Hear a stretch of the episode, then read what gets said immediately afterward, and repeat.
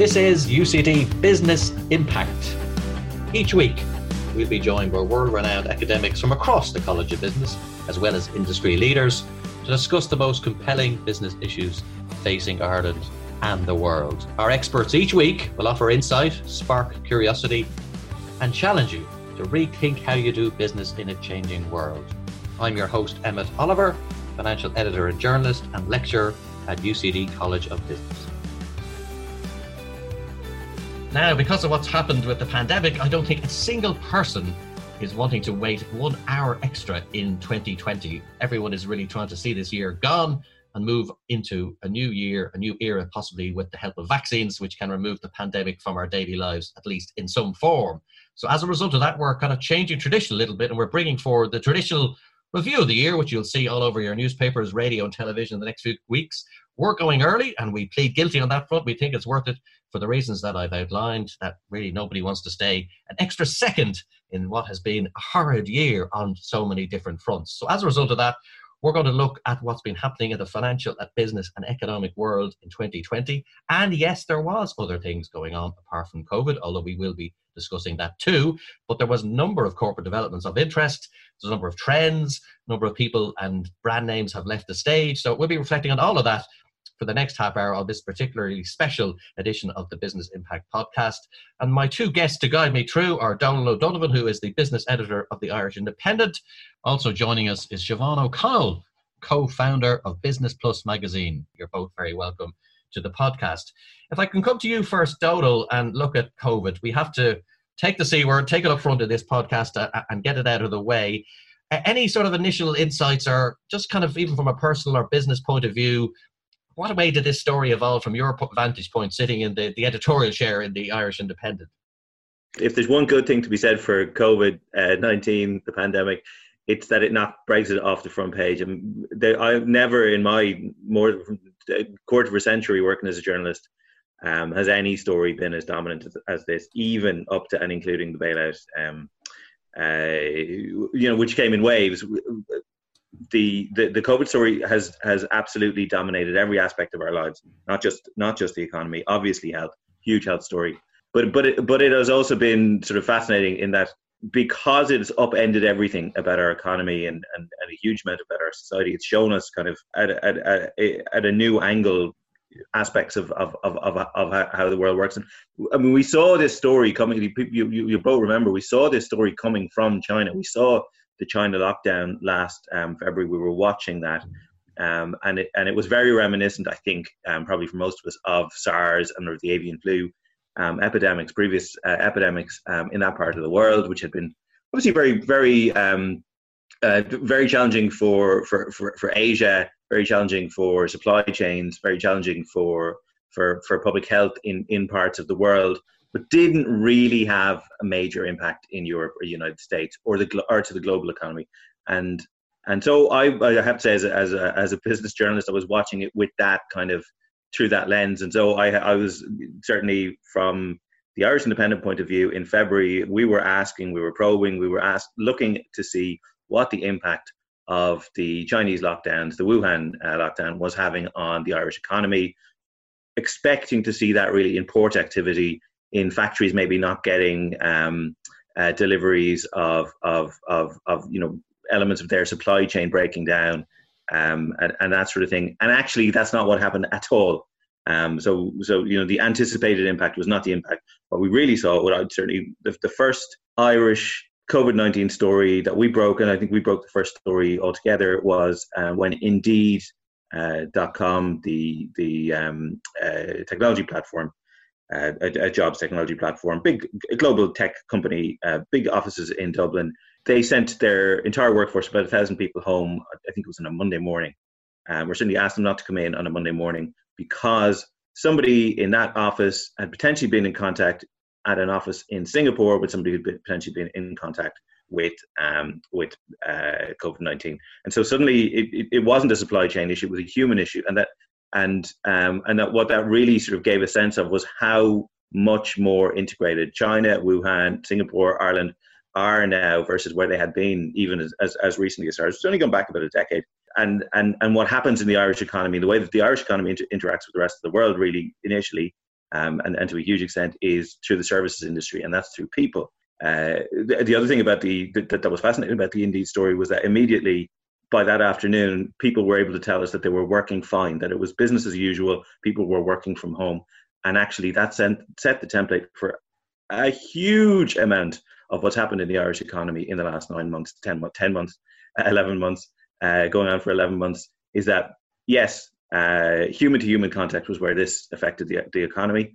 Working from home for people who could work from home, particularly in sort of in the services sector, was a, a viable um, solution that could be implemented immediately and could be implemented long-term. And and the other thing was that this pandemic was not far away. This pandemic, this at the at the time, epidemic had immediate reach into the Irish economy because the Irish economy has immediate reach into the rest of the world. Mm. And Siobhan, um, there's, I suppose we're trying to assess the damage. It's a bit like kind of uh, coming out from a, a nuclear fallout shelter and just seeing how bad things are.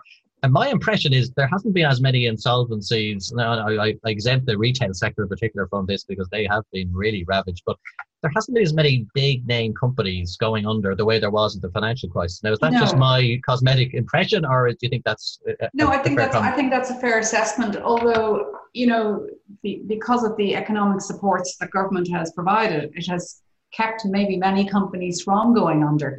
But the, the, the largest cohort of people who have suffered in this are, are young people, fifteen to twenty-four year olds, you know, who work in the gig economy, who work in restaurants, who work in coffee shops, who work in hospitality, all of which have been hugely affected. I mean, the unemployment rate for fifteen to twenty-four year olds is currently forty-five percent. So that's where the real damage has been done. Now, you know, welfare payments will keep the wolf from the door for those young people, but they want the dignity of work. You know, they want to get back to work. And that's going to be the challenge looking ahead to twenty twenty-one for government. How do they get those young people back to work? Donald, one other thing that I, I kind of recognised about the pandemic was this whole the shortage of bicycles during the summer was kind of illustrative in a way of how dependent we are on, on China in particular. There was never a sense that the pandemic was causing short, real shortages, real hardship around, you know, manufacturing or or, or, or supplies into manufacturing. The one area I think where we saw a, a, a fairly kind of real realizable effect was that, yeah, you started to see that there were um, there were it was hard to get a bike in the summer, um, which is, you know, reasonably trivial in, in terms of the of everything else that was happening. But it was actually, you know, that was kind of what we were looking out for first. And uh, once China opened up again, so you know. Uh, once the Chinese economy was back on its feet, um, those, those kind of supply chain issues have immediately kind of uh, resolved, and, and and I don't think I think I don't think Santa's going to struggle to get bicycles this Christmas. No, that's good to hear. And one of the things that meant we were all under lock and key for large parts of the year. One of the things that distracted us was, dare I say, at times the carnival atmosphere surrounding the U S presidential election. And I know as we record this, um, President uh, Trump is still resisting the end results, but it does look like, certainly with the bookies, that um, Joe Biden, President-elect Joe Biden, will be will be taking office in mid-January at the inauguration in Washington. So let's take that as a fait accompli for the purposes of this particular podcast, at least. And Siobhan, I, I think you um, can really sum up for us the reaction of corporate Ireland to the election of Joe Biden. I, I would uh, summarise the, the mood in Dublin as one of dizzying excitement at the prospect of uh, Donald Trump leaving office and Joe Biden coming in. I mean, I think it was Tommy Gorman and R T said um, at the time, it's as near as it gets to a lotto win for Ireland, and in fact a Euro lotto win at that. Um, look, it's very important for Ireland to have a friend in America right now. You know, uh, our nearest neighbour, Britain, is leaving the European Union. That's going to bring challenges. Uh, so to have new real access to the White House um, is key. Now, and then you look at Ireland, and we're the big home to big tech in Europe. More than thirty percent of E U data. We're a key player in Europe's debate over how to manage the global digital space and how to keep it safe. And um, as European Commission Vice President Margrethe Vestager said um, in a webinar with Irish businesses last month, and she said, Dublin has been a major European trading centre since the Vikings. Nowadays, the trade routes are fibre cables and cellular signals. So now, if you look at Trump, and he was pursuing very aggressive trade policies, which have dangers for Ireland and sought, obviously, undermine bodies um, such as the World Trade Organization. But central to Biden's strategy is also, his policy is a strategy of bringing U S investment back to America and thus securing vital supply chains in pharma, electronics and other areas. And he has detailed policies to seek how to do that, even though being faced with a Republican-dominated Congress would make uh, progress on those difficult um, areas. So, you know, bringing investment back home was a recurring theme of the Trump presidency. He referred on a number of occasions to Ireland's position as a pharma manufacturer in the U S's resulting deficit in trade with the state. And while he did push through a major tax reform program in twenty seventeen, his threat to bring production back to the U S from countries such as China and Ireland was never really followed through. However, Biden's campaign, you know, we'll have to wait and see. Donal, I think you take a, a slightly different view that it's, it isn't quite one-way traffic in terms of the, the, the switchover there's going to be between the Trump and Biden administrations. No, like, I think Siobhan is right in terms of that emotional response and that immediate response. It's a great sense of relief, if nothing else. I think um, I think that uh, Joe Biden's personality and his politics, um, the position that Ireland is in, Uh, uh, and and it, you know the, the, the sort of the, the, the real closeness. I mean, he's got a real affection for Ireland uh, at a diplomatic and an emotional level. That's going to be really positive for us in terms of uh, you know access to access to the White House is really important for Irish politicians. But diplomatically, it places us in a really kind of sweet spot between Brussels and Washington at a time when there are a lot of tensions, you know, uh, uh, between Brussels and Washington around issues like uh, taxation of technology, like aircraft manufacturing. You know, there are, there are unresolved tensions between, you know, the two big, big blocks. Traditionally, and for, for the guts of one hundred years, let's face it, the U K has really, well, we like to think we fulfill that, but the U K has really fulfilled that. The U K has really been the bridge between um, the United States and Europe uh, for, for, for, for the guts of one hundred years. For reasons best known to themselves, really, they have really dropped the ball on that. Um, the Biden presidency, the, the sort of confluence of, of kind of Ireland being on an upswing diplomatically in Europe, Because, because let's face it, if this had happened ten years ago when we were in the doghouse, we wouldn't be looking at this as a, as a, as as a, as, mu- as much of a boon as, as it potentially is.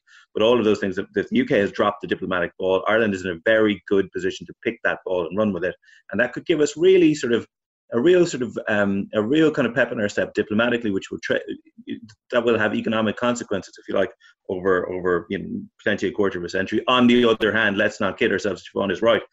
Joe Biden's um, been elected by people who want jobs uh, to come back to America. Donald Trump, I think, is probably, permanent is, is the wrong word in politics, but significantly, significantly swung um, U S politics towards a sort of domestic, uh, a domestic jobs focus. Uh, that, that's not necessarily a bad thing, you know. I mean, if if if if Joe Biden and, and the Democrats don't want to, to to to repeat what happened under Obama, which was basically that, that that sort of sense of disenfranchisement that allowed the rise of Trump, then they really have to focus on that. That's bad news for us, potentially. I mean, you know, a company like Pfizer, you, you'll recall when, when at one stage looked like uh, folding itself into Allergan and becoming an Irish company under the Obama, and back in the Obama administration period, Obama went mad about it. Biden went mad about it. So that those kind of those sort of big tax inversions, some of the pharmaceutical investment here, some of the technology investment here, that's not going to be particularly popular. Maybe not so much with Joe Biden himself, but with the people he has to bring with him in his administration. So Ireland would be in a difficult position there um, uh, in terms of jobs and investment. On the other hand, all of those things are much easier when you have a good diplomatic relationship. So there, there is something to, to, to be to, to be said for that. And, and, and Siobhan and Donal, could, could I construct a, an argument for you that as we came into the year, there were sort of three existential threats, if I, if I can put it as dramatically as that, to Ireland's F D I-based model. One was Brexit, obviously, which we'll try not to talk about too much on this podcast. The second was a continuation of the, the Trump administration into a second term. And the third one was, you know, that, that awaited decision by the European Commission on Apple and its tax affairs. So it, it does look like at least two of the three of those have been removed from the table. Uh, and Donald, do you think that's a, a big deal, or, or would you be a little bit more sanguine about some of those events? I'd be fairly sanguine. I mean, the Apple tax ruling is positive in terms of Ireland's kind of ink, if you like, relationship with the foreign direct investment community. So uh, Ireland stood up, stood by its its own sort of tax officials, if you like, um, and and and and saw off, certainly for now, um, the, the the Apple tax ruling. Now, the worst case scenario there coming into the year was that Ireland uh, lost and had to take the fourteen billion. So, you know, you that's a kind of a heads I win, tails I lose, or tails you lose um, scenario, really, uh, in a way. Uh, it, it's not entirely resolved. I mean, the, the Commission, you know, are are, are going to keep at that. Um, although I, I think the law is fairly fairly strong in favour of, of Ireland and Apple. Um, the the tensions that it's really about, though, which is the taxation of the digital economy, is not resolved. It's not resolved by any means um, uh, as far as Brussels goes. It's probably not resolved particularly as far as as the Biden administration goes in the U S. Although it'll be interesting to see, you know, something like Kamala Harris is from um, California. The, the, the, the, the technology industry is a huge, huge, huge part of that economy. So the Bernie Sanders desire to tax um, big business versus the, the, the desire to sort of um, allow U S uh, industry to flourish is going to be a tension within, within the Biden administration. Less so in Brussels. I mean, they really do want to tax tech. Um, and, and that... Fine, the, the Apple case itself has gone away, but but but that that that that real drive has not gone away, and that is going to change um, the world economy in the next ten years still. Okay, Donal and Siobhan, let's let's move and shut the conversation on away from the, these big picture themes, COVID, uh, the Biden presidency, tax, and so on, and, and move a bit locally, where there has actually been some pretty significant local corporate developments, you know, big money, and the one that strikes me most forcefully is the sale of the recruitment company C P L for several hundred million euros. Um, Siobhan, talk to me a little bit about this company. Talk to me about the husband and wife team behind it. It really is a fascinating story. You know, what was interesting about this, um, you know, obviously for Harity, you know, a shop owner, pub, pub owner, daughter. And um, so she learned the hard ropes in Ballinallee in County Longford about doing business, and it has served her well. But the agreed sale, funnily enough, was unveiled less than two weeks after C P L's latest annual report, and it revealed that Herity had seen her salary for the year-end fall, be it by small amounts, seventy-one thousand to something like just over half a million. But that was because of a result of the management pay cuts during the coronavirus crisis. So her timing was immac- is immaculate. I mean, to get out now for a recruitment firm, it's just some result. But what's interesting about C P L, you know, is... And what's clever about C P L, it has stood out from its rivals on both sides of the Irish Sea, um, because a lot of its business comes from tech and pharma companies in the Republic and healthcare and life sciences in Britain and Ireland. And in addition, uh, of course, it survived the burst of the dot-com bubble in two thousand as well, so let's not forget how she steered it through that um, a year after she floated the business. C P L is much more focused on providing temporary staff, or what it likes to call flexible talent, than her peers. So she has been quite an extraordinary businesswoman in how she's managed that C P L business, as I said, through the downturns, through the boom years.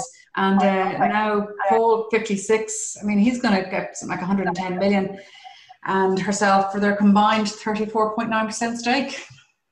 Donal, um, recruitment, you know, the, the companies tend to come and go. It, it can be a footloose industry. You're, you're hot for a few years and then, you know, you're no longer relevant. But this really was something that in any other year would have possibly been the business story of the year, this sale of this company, right? Yeah, absolutely. Yeah, no, it's a, it's a really interesting business. Um, I suppose you're, yeah, it, a lot of recruitment companies traditionally have been sort of very much kind of um, personality led and, and relatively small scale. And as the kind of the founder moves on from the, the hands-on front-of-house job, then that the sort of business tends to fall by the wayside a bit. Th- that certainly hasn't been the case with C P L. C P L is a sub- very substantial business, stock market-listed business, and Herity, as you say, founded it and has led it and is selling it and will make an absolute fortune. I mean, it's a huge business success in, in terms of the, the return for her. Um, re- what's really interesting, I suppose, about, about C P L is that, they've, that they're an Irish company that really integrated into the multinational sector. So, you know, they, they, they provide, it's not so much just recruitment services, but uh, human resource solutions, to, to, to, to, sort of, to use an awful uh, phrase, but, but they do solve problems for multinationals in terms of the people they need to do tasks, um, the, the tasks that they need to manage and all that sort of stuff, and, and integrating into those big technology companies that have a, a huge Irish presence gives an Irish company like C P L a A, a sort of a, a real leg up into being a major business, the kind of business that somebody comes from Japan um, to want to buy for a huge amount of money. And that, I think, is, is, is important to note, because there tends to be a narrative that public policy here is too supportive of uh, foreign direct investment, and that that is necessarily to the detriment of the development of the domestic economy. And it isn't necessarily to the detriment of the domestic economy if the d- domestic economy can can ride on the coattails of the multinationals um, by, by by providing services at really the highest level of the world economy. Then they can add value, create value, and ultimately make really, really substantial money. Um, as the Japanese came in and swooped up C P L, lots of other companies had been leaving the stage or bought up. Um, Siobhan, talk to us a little bit about Good Bodies. They were meant to be going Chinese, but it looks like A I B are going to step in there uh, based on current media reports. If A I B finally swallows up uh, Good Body, like we're being told will happen, um, don't forget A I B is seventy-one percent owned by the government. And um, that's any transaction that goes ahead, that's going to cause a big headache for the Department of Finance, because it may involve having to pay bonuses in the future to Good Body staff. And um, sure, a plan to pay large incentives at A I B by the bank's previous managers was vetoed by Paschal Donohue when he was then Minister for Finance. Donald, other departures, uh, we can see Sean Quinn's name pretty much disappearing from the Irish business landscape. Apparently it's going to be removed from the Quinn Group group of companies. We can see Ulster Bank are look like departing the banking market. Even at your own company, um, the name Independent News and Media is going to be leaving us as well. So which one of those departures do you kind of think is in the long term the most significant? There's no doubt that Ulster Bank and the potential loss of Ulster Bank is the most significant of those departures. I mean, there's inevitably in in in life, um, you know, businesses come and go, names come and go, brands come and go, uh, but but but but banks, they don't come and go that often. You know, I mean, we haven't had a new bank really established here. We've had a, a little bit of kind of stuff at the margin. They've uncarded, looking into moving to the mortgage business. We've had some. Uh, non-banks developing, you know, fairly, fairly, fairly big businesses here, but nothing compared to, you know, the third biggest bank in the country. Ulster Bank's third big, biggest bank in the country, and really has been for a very long time uh, in terms of servicing, you know, the the, the, the real economy. Big mortgage uh, business there, uh, very substantial S M E business, uh, agricultural business, particularly in the northern half of the country. So disproportionately uh, in in the northern half of the country. So we we don't know if Ulster Bank is going to go, but we know that Ulster Bank's parent, NatWest, and ultimately its it, it, its main parent is the U K Treasury, because it was bailed out a decade ago. We know that they are looking seriously at potentially winding up the Irish Bank. Now, that will take years. At the same time, you, you know, banking policy here was was recreated after the crash on the basis that there were going to be three banks. If there were going to be two, then that's a disaster from a competition uh, point of view. There's no point in kidding ourselves about that. On the other hand, you can see, like, you know, there's a huge amount of capital tied up in Ulster Bank. Uh, they, they, they're really struggling to make any money in the Irish economy. Their, their costs are high. They can't get the money that is tied up here back to back to to to to, to, to the parent, really, to redeem uh, the cost of a bailout, massive bailout of Ulster Bank, uh, again, ten years ago, but fifteen billion. Um, ultimately, the U K wants that money back. If they can't get it back by being in business, then they will get it back by shutting the business, because it is trapped in the business. The problem is, you know, what happens then? The likelihood is is more that the good bits of the bank will be bought up by their by their potentially by their Irish rivals, and the bad bits of the bank, you know, by by maybe by by by vulture funds, maybe just wound down over over over a long time. I mean, you can you can let a mortgage book wind down over ten, twenty years. It's not it's not that difficult, um, but but it but it it becomes a real challenge for the Irish economy if if you can't get credit into the system. Now, it may be that over the next ten years, you know, fintech and, and and all sorts of other solutions come in, but it's hard to see any of them being as big as a big substantial bank. No, and I think it's kind of ironic that a lot of the people from Ulster Bank, certainly some of their upper tier managers, have left and joined Revolut, which is kind of a, the new type of bank that you're talking about. So maybe there, maybe there's something in that.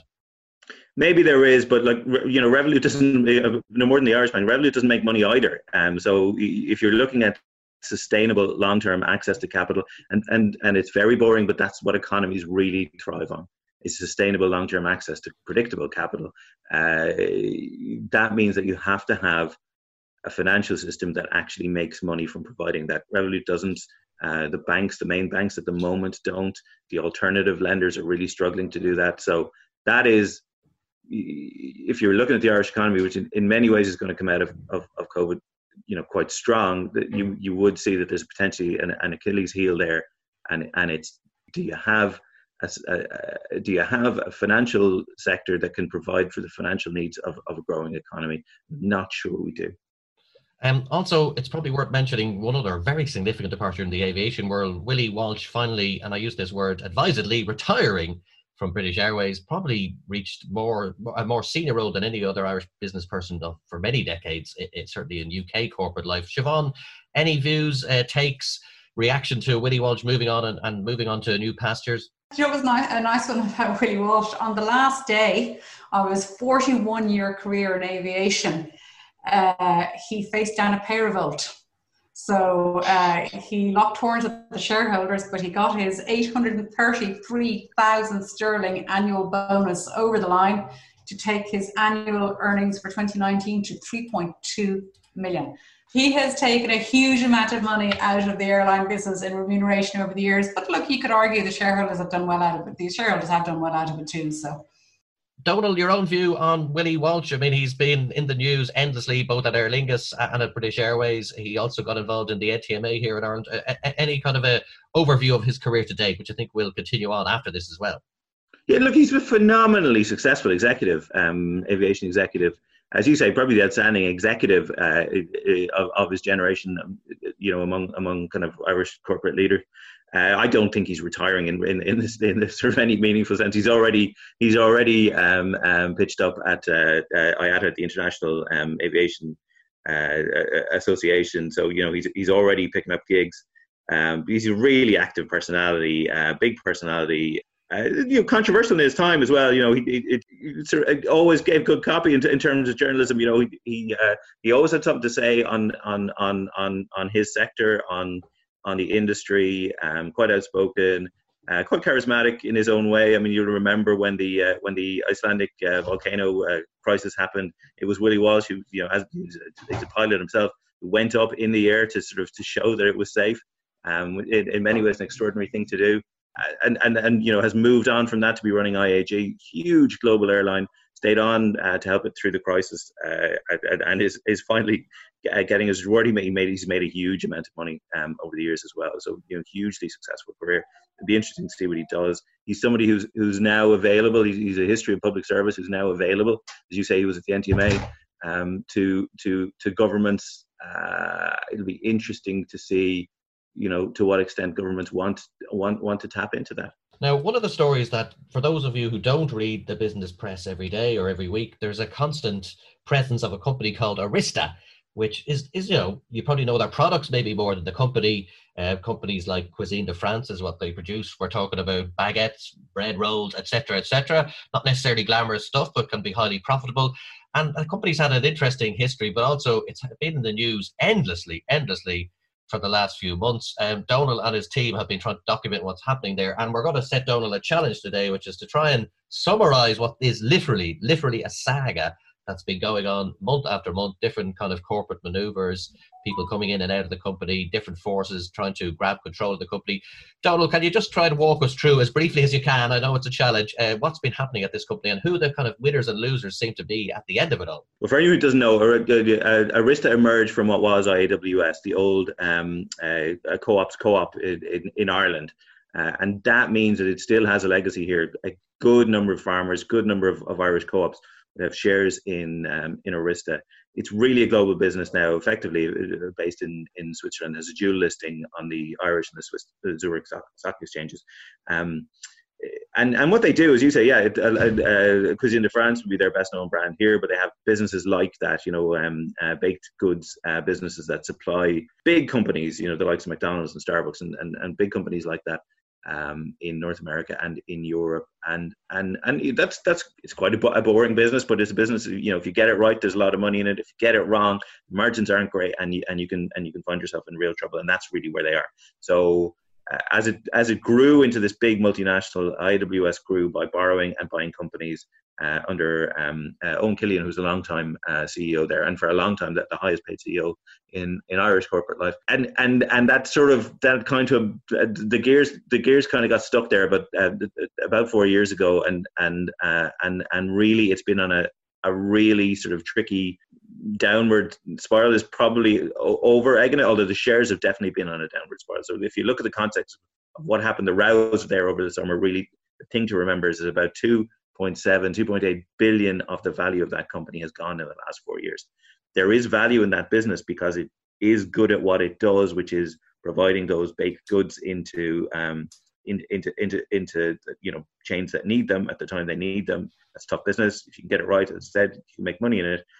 But but the, but the sort of the financial engineering is really more than creaked. You know, the company had to raise eight hundred million from its shareholders last year. There's a bid on the table for the business now from um, from Elliott, uh, a, a big U S hedge fund that values it closer to seven hundred million. So less than was raised last year, so a way less than it was worth a couple of years ago. And that's the context where you've had this big kind of boardroom row. Some Irish heavy hitters have been in there. Gary McGann was the chairman. Kevin Toland, ex-D A, ex-Glambia, was the C E O. They've been sort of reasonably unceremoniously removed uh, over the over the last couple of months by these activist shareholders from Switzerland and and Spain who've been trying to grab a hold of the business, um, really on the basis, of arguing on the basis that the, the share value has been wiped out. They've got it now, so the the the the the, the Swiss have it now. Um, but are being very coy about what it is they want to do with it, and or, or, or are able to do with it. So there's there's there's a there has been an incredible row, sort of shareholder activists, shareholder votes, directors pitched off the off the board, directors resigning, all sorts of stuff like that, um, and and it hasn't really gotten anywhere. So so we're we're still at a kind of a stasis whereby yes, there's a substantial global business in there. No, it's probably not worth seven hundred million euros, but what is it worth? And and who is going to be able to realise that value, and what does that mean for the Irish shareholders? Who knows? Donald, I'm not sure if you're able to summarise it, but that's probably not bad going considering how many layers there are to this story about Arista, and it'll keep you occupied again, I think, in twenty twenty-one. Um, Siobhan and Donald, both of you, we, we constantly talk about businesses no personalities anymore. People are media trained, they, they watch their P's and Q's. But there are some still out there. Johnny Ronan is one that comes to mind. He's been at war really with the, the city council all year about the height of buildings down on the Docklands. But another person who's consumed endless column inches is Elon Musk. Um, I call him the sort of Howard Hughes of our age, although I hope he doesn't end up holed up in a hotel room in a very depressed state. I hopefully have a better end to his life than that. But he does have some of those characteristics. And he's also a, a man that does very strange things. I mean, he comes into a radio studio and takes drugs live on air. He's ended up in a legal action with people who rescued children from, from a cave. You guys write about him certainly a certain amount in, in your own um, publication. What do you make of him? Is he a great businessman, or is there just a lot of hype in the kind of media accounts we get of Elon Musk? A bit of all of the above. I mean, if you put, if you type in Elon Musk into Google, thirty-eight point eight million results come up in zero point two eight seconds. And so, you've done this, yeah. Hopefully only for this preparation, yeah. Only for, and I thought, oh God, so like, what's it? I mean, it's it's it's so hard to keep up with what he's doing. I mean, his he said last week that his SpaceX, SpaceX, which is one of his companies, so his next Starship test flight, that's that's in the works. That could happen um, in the next in the next week or two. So that's a big thing. Now he pivoted his company's attention to Starship after SpaceX launched in May its first astronaut mission. So space and space missions are taking up a lot of his uh, mental energy at the moment. And of course, he also wants to get us all to go to Mars at some point. Although I, I don't know what he's going to do about the cold weather in Mars, but however, but that's his um, that's his long-term ambition. And uh, he said last last year, he was saying the Starship could potentially fly people in twenty twenty. But he did admit the rocket has a few milestones, um, including hundreds of missions to go before that happens. Now, also, of course, then he's had a bit of argy-bargy with employees over the year, over the last year. With um, his former Tesla employee um, locked horns at him there in courts just oh, just last year, and um, Martin Tripp, do you remember that, for allegedly divulging trade secrets. So Elon is um, not letting that one go. So Mister Uh, Martin Tripp has agreed to pay the company four hundred thousand dollars for telling reporters about production delays at the factory in Nevada. That's according to a recent court filing. So um, what is he? I mean, he's forty-nine. He's a C E O, he's a C T O, he's a chief designer, he's an early investor. You know, he's the founder of all things, the Boring Company. You know, there's a whole list of things he's involved in. I personally think he's a bit of a genius. I do. I okay, Donald, what's your what's your Elon Musk uh, thesis? I'm not sure we write about him as much as you as you as you think we do. I don't think he's, he's you know he's not he's not getting the, he's not he's he's not he's, we're not paying rent uh, uh, for the uh, the space in our heads occupied by Elon Musk. But um, look, it's an it, it, it it's an interesting business, and he's an interesting character, and as you say, he's larger than life. I suppose the, the interest is, it, you know, ultimately they make sexy cars um, and, and space rockets, and sure, what like what's not to like about that is, is boys with very big toys and, and very expensive toys. He has pulled off the extraordinary stroke of making electric vehicles, um, as I say, sexy. Uh, you, you cast your eyes, your mind back pre uh, Tesla, and electric was boring, and and and and uh, you know the the Birkenstock of cars, if you like. Um, and now it's and now it's kind of thought of up there with your Maseratis, or, or if if not quite that, well, certainly with your sort of with your with your your very sort of cool um, sports car sort of demographic. Is there a is there a long term business in there? It's hard to know. I mean, you know, the the battery technology is really impressive and valuable. Uh, some of the technology being developed for the space um, uh, launches is probably really valuable uh, technology. Ultimately, you can see. It, it absorbs a huge amount of cap, a capital, a vast amount of capital, and, and part of the reason why why he has this, why Elon Musk has this big personality, of course, is because it attracts in money into, into those businesses, which it's constantly absorbing. I suspect that there will come a point where something much bigger, some much bigger entity in China, potentially in in in, in the old traditional uh, European car manufacturing sector, the likes of, of Volkswagen or, or Mercedes, you can see would would step in and and and and be the and be the source of that capital, and that will change that. Obviously, um, uh, Tesla company, you know, immeasurably, potentially put it on a on a on a, a longer, more sustainable footing, um, but potentially sort of you know ruin the magic as well. It's interesting though because he makes sexy products. That's ultimately it, and he makes a lot of noise. Listen, thank you both, folks. Unfortunately, time is against us. We've managed to squeeze out everyone from Donald Trump to Joe Biden to Elon Musk to Sean Quinn and um, Arista, Flower. Um, incredible array of characters. So there was something going on apart from COVID. I just wanted to prove that, if nothing else, today with this podcast.